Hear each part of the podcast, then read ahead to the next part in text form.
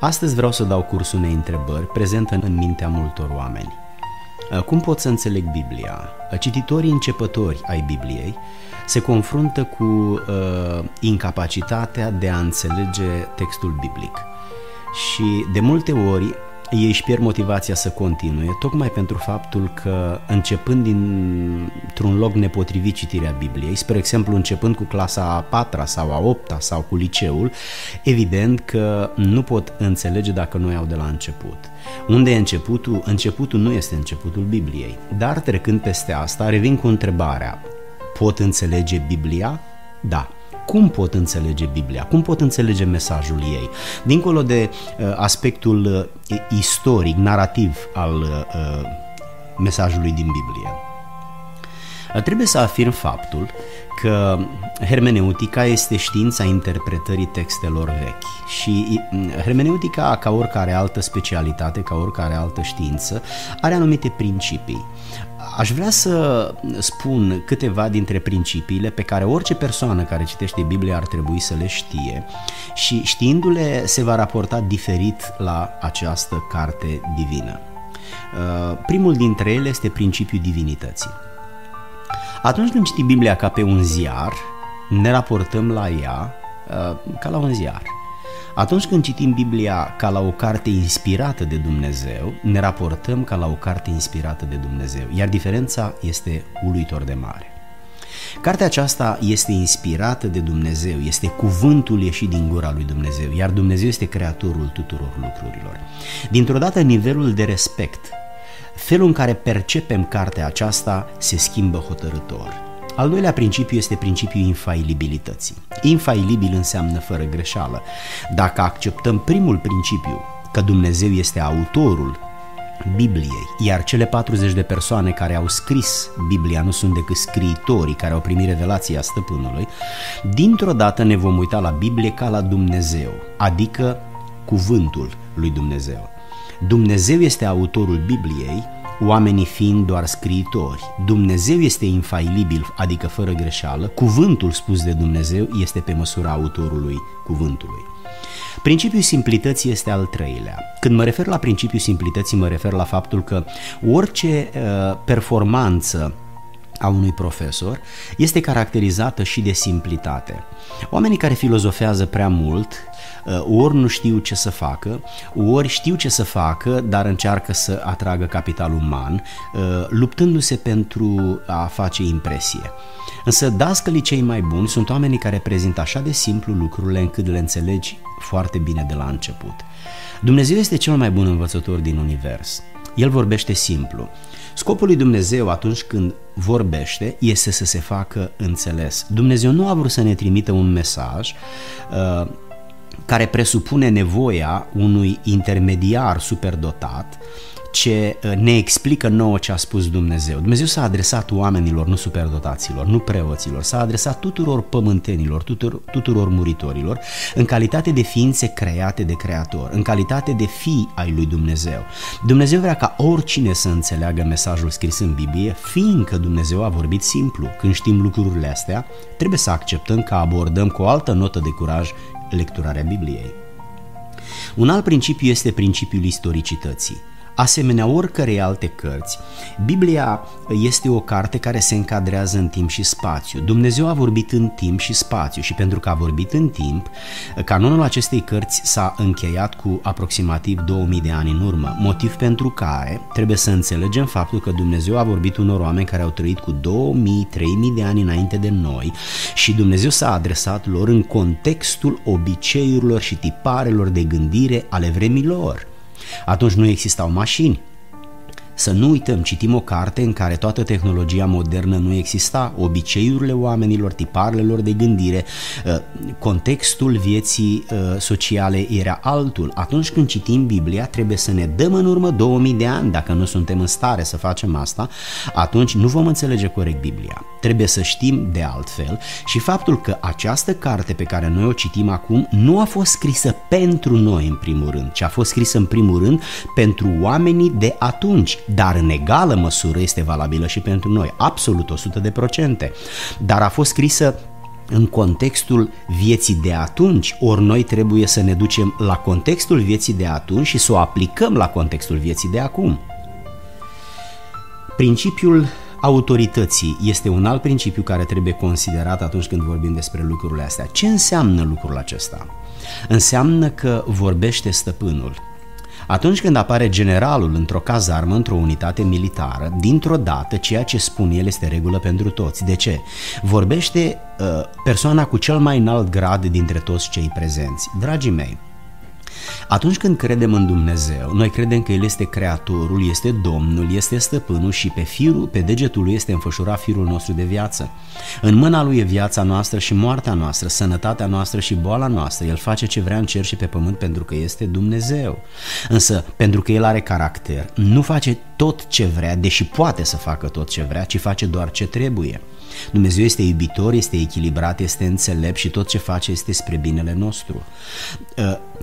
Uh, atunci când vorbim despre autoritatea lui Dumnezeu, trebuie să uh, acceptăm faptul că citind Biblia, citim cuvântul superiorului, creatorului, domnului, stăpânului nostru. Ori lucrul acesta este important.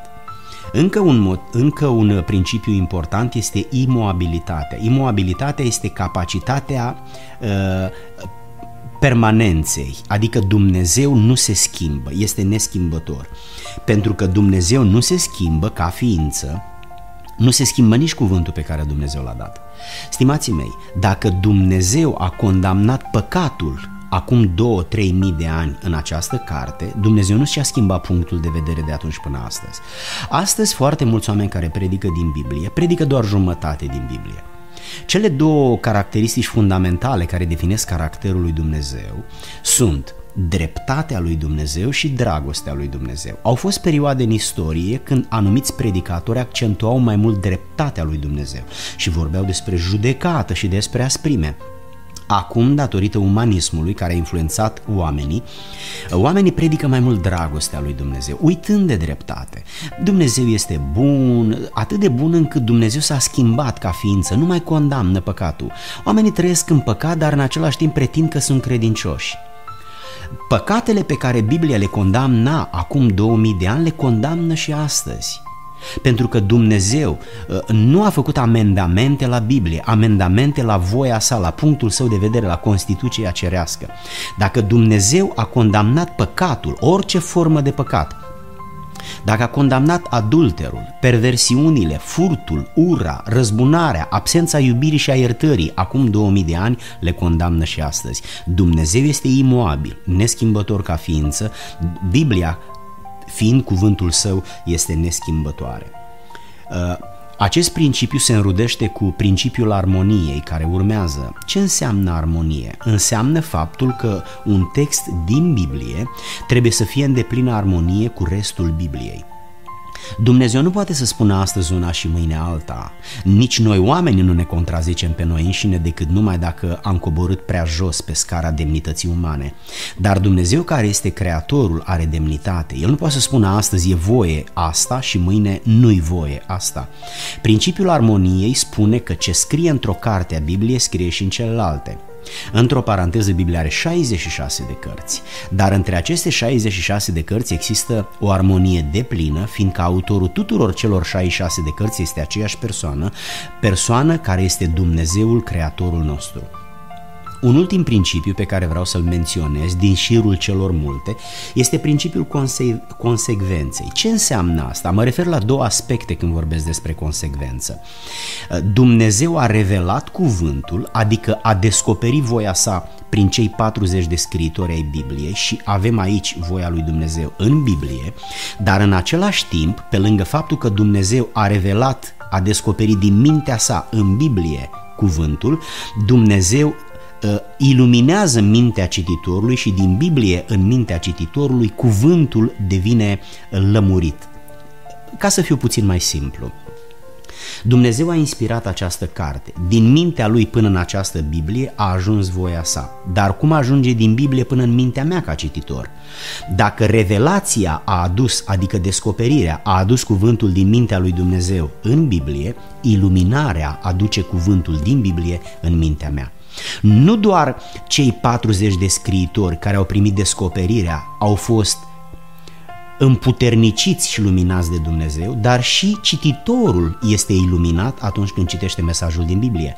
Numai că ajungerea mesajului din inima lui Dumnezeu în Biblie se numește revelație, descoperire, iar înțelegerea personală a acestei descoperiri se numește iluminare, adică o lucrare pe care Duhul Sfânt o face când cititorul cu respect citește această carte înțelegând că Dumnezeu este autorul ei. Care sunt condițiile necesare pentru o înțelegere corectă a Bibliei? Am văzut câteva principii. Haideți să vedem și câteva condiții.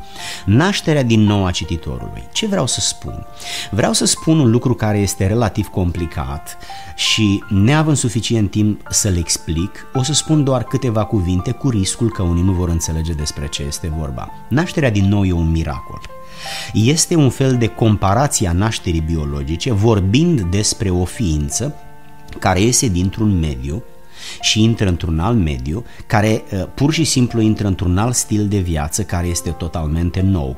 După cum un copil iese din pântecele mamei lui, unde exista un anumit mediu de viață și anumite condiții de viață și iese în, în lumea terestră unde totul este diferit, tot la fel, un om obișnuit în urma, în urma credinței, credință care apare prin citirea Bibliei, un om pur și simplu, în urma unui miracol dumnezeesc, se naște din nou în mintea lui, e o altă persoană, îi se înnoiește mintea, vine în viața lui o viață nouă din Hristos și omul acesta primește o nouă perspectivă de viață. Uh, o persoană care e bolnavă de cancer, dintr-o dată, primește o nouă perspectivă de viață. Nu mai are poftă de cârnați, de mititei, de prăjeluri, de cartofi prăjiți, primește o altă perspectivă de viață datorită experienței care a avut-o. Îi se schimbă mintea, dar în legătură cu dieta, cu mâncarea, cu stilul de viață. Ei, perspectiva aceasta o primește printr-o experiență care îl zguduie. Tot la fel se schimbă perspectiva, dar despre toate lucrurile, nu doar despre ce mănânci și cât dormi, atunci când citești Biblia, îți dai seama că omul, viața omului este scurtă, trecătoare și urmează iadul și raiul și omul merge unde și-a pregătit locul. Din acest motiv, Omul crede în Dumnezeu, regretă răul făcut, condiții care generează minunea lui Dumnezeu numită nașterea din nou. Când un om de pe stradă, uh, un om care este disprețuitor cu privire la Dumnezeu, citește Biblia, el va disprețui și cartea aceasta, precum îl disprețuiește pe Dumnezeu autorul ei. O persoană născută din nou a devenit fiul lui Dumnezeu și el își va respecta tatăl, iar când citește această scrisoare, citește o scrisoare de la tatăl. Stimații mei, dacă eu primesc o scrisoare de la soția mea, Într-un fel citesc eu scrisoarea aceasta ca soț și într-un alt fel citești dumneata scrisoarea aceasta dacă întâmplător o găsești undeva și vrei să știi ce scrie în scrisoarea aceea. Pentru dumneata soția mea este o străină, dar pentru mine este tovarășul meu de viață. Am sentimente de soț, de dragoste, de respect, de apreciere și mă raportez la această persoană ca la cea mai importantă persoană din lume – atunci când îl iubești pe Dumnezeu, cartea lui devine importantă și o iubești așa cum îl iubești pe cel care a inspirat-o. Aceasta este diferența dintre un om născut din nou și unul nenăscut din nou. O a doua condiție este încrederea totală că toată Biblia este de origine divină. Sunt oameni care spun porțiunea asta este de origine divină, porțiunea aceasta este narațiune. Întreb eu, cu ce aparat ați uh, creat această selecție? După ce criterii de, se- ce criterii de selecție ați folosit? Atunci când soția mea îmi trimite o scrisoare, eu spun partea aceasta din scrisoare a scris-o ea, partea asta a scris-o o vecină. O scrisoare de la soția mea este o scrisoare de la soția mea și de la primul până la ultimul cuvânt este o scrisoare de la ea. Ar fi o ofensă pentru ea să bănuiesc faptul că o parte din scrisoare nu este scrisă de ea, ci doar ea a semnat de desubt așa din... Tot la fel, Biblia trebuie privită ca pe un mesaj de la Dumnezeu. Faptul că Biblia spune că un pește uriaș, un fel de balenă, ă, l-a înghițit pe Iona, nu trebuie să credem că aceasta este o fabulă. Nu, crede, nu trebuie să credem că e doar o figură de stil sau este o exagerare. Este exact așa. Un pește poate să înghită un om, un om poate să înghită un pește, din punct de vedere al lui Dumnezeu poate să se întâmple orice lucru. Din punct de vedere al unei furnici este imposibil să mergi așa de repede, dar din punct de vedere al unui om nu este imposibil. Din punct de vedere al unui șofer care are o mașină performantă, Nu este imposibil să mergi cu 150 de km la oră, dar din punct de vedere al unui om pe jos este imposibil sau cu bicicleta. Iată dar cum stau lucrurile. O a treia condiție este citirea Bibliei cu rugăciune. Stimații mei, rugăciunea este starea de închinare față de Dumnezeu, este manifestarea inferiorității față în raport cu suveranitatea și cu uh, superioritatea lui Dumnezeu și este atitudinea copilului respectoasă față de tatăl său. Când eu vorbesc cu tatăl meu, manifestând respectul și ascultarea față de el, respectând valorile lui, experiența lui, capacitățile lui, aceasta se numește rugăciune când eu vorbesc cu Dumnezeu. Când un om se roagă lui Dumnezeu, el acceptă să se subordoneze creatorului său, tatălui său, mântuitorului său, vindecătorului său și stăpânului său veșnic. Ei, într-un fel citești Biblia când o privești ca pe o scrisoare trimisă de tata care îți vrea binele, care te iubește și într-un alt fel când ai impresia că este asemenea unui ziar. Interes pentru înțelegerea Bibliei. Nimeni nu poate să înțeleagă Biblia dacă nu are interesul să o înțeleagă. Uh, începerea cu lucrurile simple. Trebuie să înțelegem că și aici experiența umană este importantă. Nu începem cu clasa 10, începem cu clasa 1 citirea fără prejudecăți. Sunt mulți oameni care, uh, crescând într-un mediu de hrănire negativ cu privire la lucrurile religioase, Oamenii ăștia au primit în mintea lor mentalități greșite potrivit cărora Biblia este așa o carte pentru analfabeți. Biserica e o carte pentru babe și moși, iertați-mi expresia. Și ei au crescut în minte cu prejudecățile acestea, că cititorii Bibliei sunt niște oameni fanatici, sunt niște oameni fără școală, sunt niște oameni care nu prea sunt dezechilibrați emoțional și au nevoie, vorba lui uh, Kant, de o cârjă, de a uh, acceptă religia. Și când citesc Biblia, o citesc cu nota asta de superioritate, chiar de, de, de dispreț și ironie, crezându-se superior lui Dumnezeu, superior bisericii și superior credincioșilor care sunt o categorie inferioară de oameni. Ei, cine citește citește Biblia de pe poziția aceasta, nu va înțelege nimic, pentru că batjocoritor nu se va alege decât cu batjocuri. O ultimă condiție pe care vreau să o prezint apropiindu-mă de încheiere este cunoașterea regulilor elementare de interpretare. Asta înseamnă că atunci când vorbim despre medicină trebuie să știm câteva lucruri despre medicină. Atunci când luăm medicamente trebuie să știm câteva lucruri despre medicamente, cam ce conțin, uh, cam câte unități are, pentru că dacă are 100 uh, de unități e una, dacă are 1000 de unități este alta. Uh, nu poți să înghiți mai multe pastile dacă unitățile sunt mari, pentru că asta înseamnă o concentrație prea mare și s-ar putea în loc de bine să ne facă rău. Iată dar o cunoaștere uh, uh, superficială chiar a situației, ne ajută să avem un pic de habar. Când luăm cartea asta în mână, dacă o confundăm cu uh, uh, news-ul, atunci dintr-o dată nu vom înțelege nimic. O vom lua ca pe o narațiune ca pe o prezentare a unor evenimente istorice. Însă, dacă noi credem că este cartea lui Dumnezeu, ea va deveni pentru noi cartea lui Dumnezeu. Apropiindu-mă de, înche- de încheiere, stimați prieteni, aș vrea să uh, mai spun încă alte câteva cuvinte. Atunci când uh, am intenția să închei spunând uh, ultimile cuvinte cu privire la uh, intenția mea de a uh, răspunde la întrebarea cum pot să înțeleg Biblia, aș vrea să spun că interpretarea Bibliei se face în contextul în care există textul citit, însă actualizarea se face în cotidian, în viața reală. Uitați ce vreau să spun. Atunci când noi citim în Vechiul Testament despre faptul că uh, un om care își construia o casă trebuia să-și facă pălimar, dintr-o dată încercăm, scotocindu-ne mintea, să înțelegem ce e la pălimar. Trebuie să accept că eu n-am auzit niciodată cuvântul pălimar până când nu am citit Biblia, traducerea Cornilescu.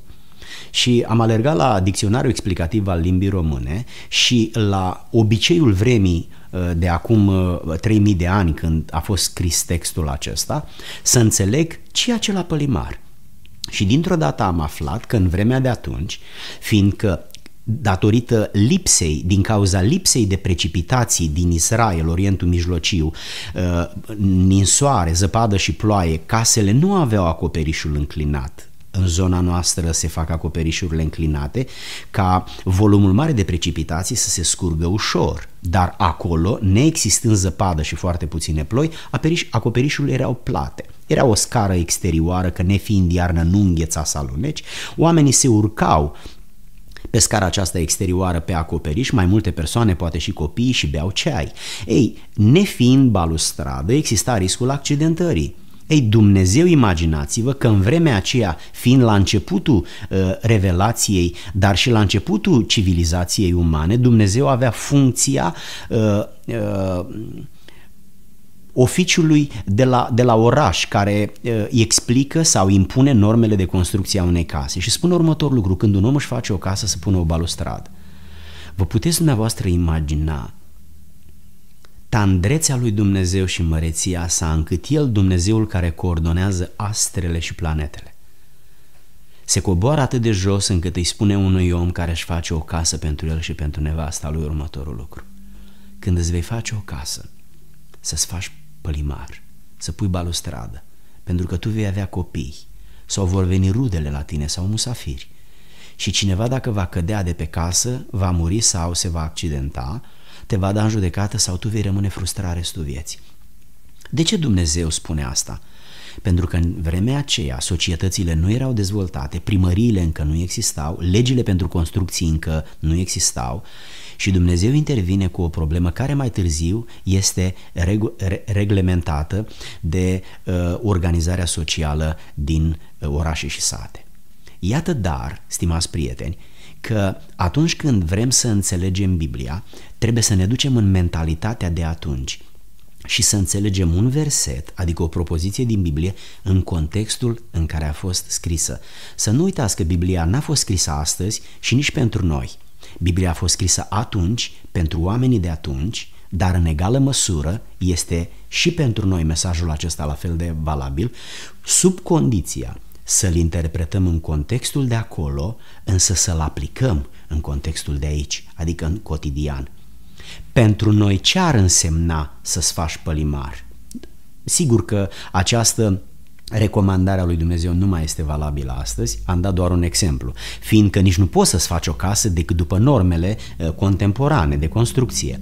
Dar Dumnezeu s-a implicat atunci în aspecte pe care astăzi le reglementează societatea. Dar toate celelalte lucruri scrise în Biblie, deși sunt într-un context cu 2-3 mii de ani în urmă, ele trebuie interpretate în contextul de atunci, după mentalitatea și tiparul de gândire al oamenilor de atunci, dar trebuie aplicate astăzi trebuie aplicate astăzi la viața cotidiană. Biblia vorbește împotriva substanțelor care strică mintea unui om sau facultățile lui de gândire. Biblia vorbește împotriva infidelității, soț, soție, părinți, copii, uh, subaltern, șef, șef, subaltern și așa mai departe. Biblia încurajează la iubire, nu neapărat uh, ca să ne comportăm într-un anumit fel că ne vede șeful, ne văd părinții, nu, nu, nu, ci pur și simplu la o viață sinceră și transparentă.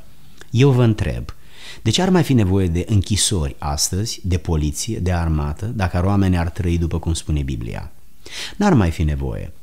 De ce astăzi există așa de multe crime odioase? Uitați-vă în Orientul Mijlociu, se taie capul la oameni și mai ales la creștini cum se taie capul la puiul de găină. Și observați că ă, toate instituțiile astăzi nu spun nimic, creștinii nu mai au valoare. De ce? Pentru că acestea sunt vremurile pe care le trăim.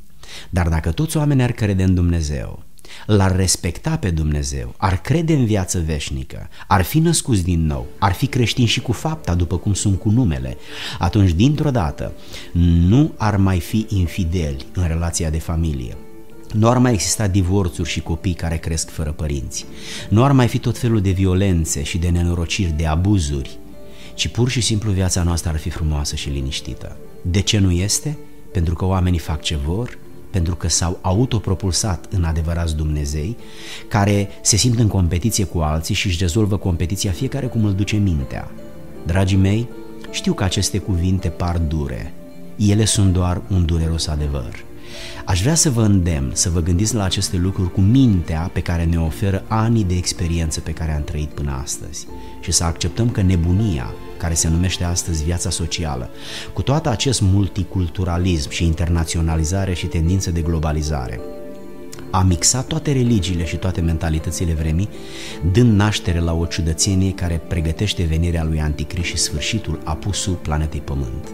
Vă sugerez la fiecare să vă gândiți la această carte și la sufletul dumneavoastră și să înțelegeți faptul că Dumnezeu ne-a dat cartea aceasta ca să o putem interpreta. Citiți-o cu respect Citiți-o crezând că e scrisă de Dumnezeu. Citiți-o știind că este scrisă într-o manieră simplă pentru dumneavoastră, nu neapărat pentru niște superdotați care ne spun ce vor în funcție de interesele lor. Citiți-o fiind pregătiți să primiți de la Dumnezeu orice sfat pe care să-l luați ca de la Tatăl din ceruri. Citiți-o încrezându-vă în ce citiți și făcând ceea ce vă cere ea. Pentru că Dumnezeu este în stare să vă vindece, este în stare să vă ierte, este în stare să elimine barierele din fața dumneavoastră și să vă implice într-un stil de viață unde El conduce, iar noi stăm liniștiți urmându-L, servindu-L și închinându-ne Lui. Mă rog lui Dumnezeu să aveți puterea să faceți asta, pentru ca să descoperiți că această carte nu este o minciună, pentru că doar din afara unei experiențe puteți crede asta, dar din interiorul acestei experiențe viața arată altfel.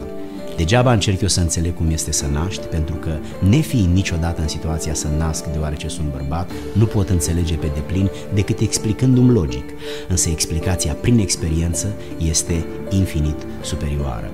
Degeaba criticați Biblia din afara experienței ei.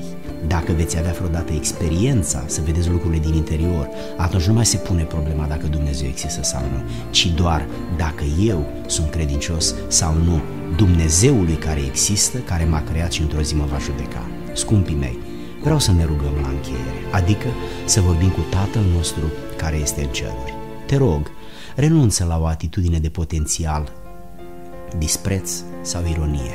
Ești doar un muritor. Nu pune problema în maniera asta, e dăunătoare. Manifestă înțelepciune și lasă mintea să, să mediteze profund asupra acestor adevăruri. Pentru că dacă nu ar fi fost reale, nu ajungeau până astăzi. S-ar fi autodizolvat de mult. Haideți să ne rugăm. Tată Ceresc, stăm în fața Ta uimiți de măreția iubirii Tale, de răbdarea pe care ai avut-o cu noi de-a lungul anilor.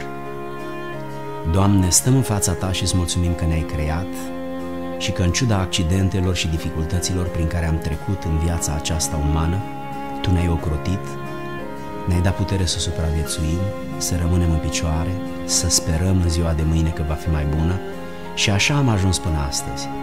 Recunoaștem grația Ta Doamne, îți mulțumim că cu 2000 de ani în urmă pe singurul Tău Fiu Tu l-ai trimis pe pământ întrupat prin Fecioara Maria să devină Mântuitorul care a murit pentru noi, luându-ne rușinea și păcatele asupra Lui și oferindu-ne iertarea și eliberarea, mântuirea și iertarea. Doamne, îți mulțumim pentru că în felul acesta ți-ai manifestat iubirea față de noi și dorința Ta de a fi veșnic cu Tine. Trăim într-o lume în care Tu ești negat, iar valorile Tale sunt disprețuite. Doamne, suntem învățați că Tu nu existi și că venim din maimuță. Îți cerem, dă-ne harul acestei experiențe să experimentăm prezența Ta. Implică-ne în experiențe în care să vedem că Tu existi. Dă-ne pasiune pentru citirea Bibliei și capacitatea să o înțelegem. Ajută-ne să fim convinși că Tu existi, nu să Te urmăm fără să fim convinși de asta. Apoi dă-ne puterea, Doamne, să ne închinăm Ție, să ne abținem de la păcatele pe care făcându-le n-am câștigat nimic, de când ne-am distrus pe noi și pe alții. Și ajută-ne ca să avem parte de viața veșnică ce stă să vină. Doamne, pe toți cei care vor asculta cuvântul Tău, bolnavi, bătrâni, victimizați de nedreptățile vieții, trântiți la pământ de tot felul de necazuri, te rog, ai milă de ei și ridică-i, dă-le o soluție la problemă și mângâie-i Tu că sunt singuri. Ne închinăm în fața Ta că ești singurul care ești bun și milos. Și inima noastră, Doamne, te adoră, te iubește și se închină. Fie numele Tău binecuvântat în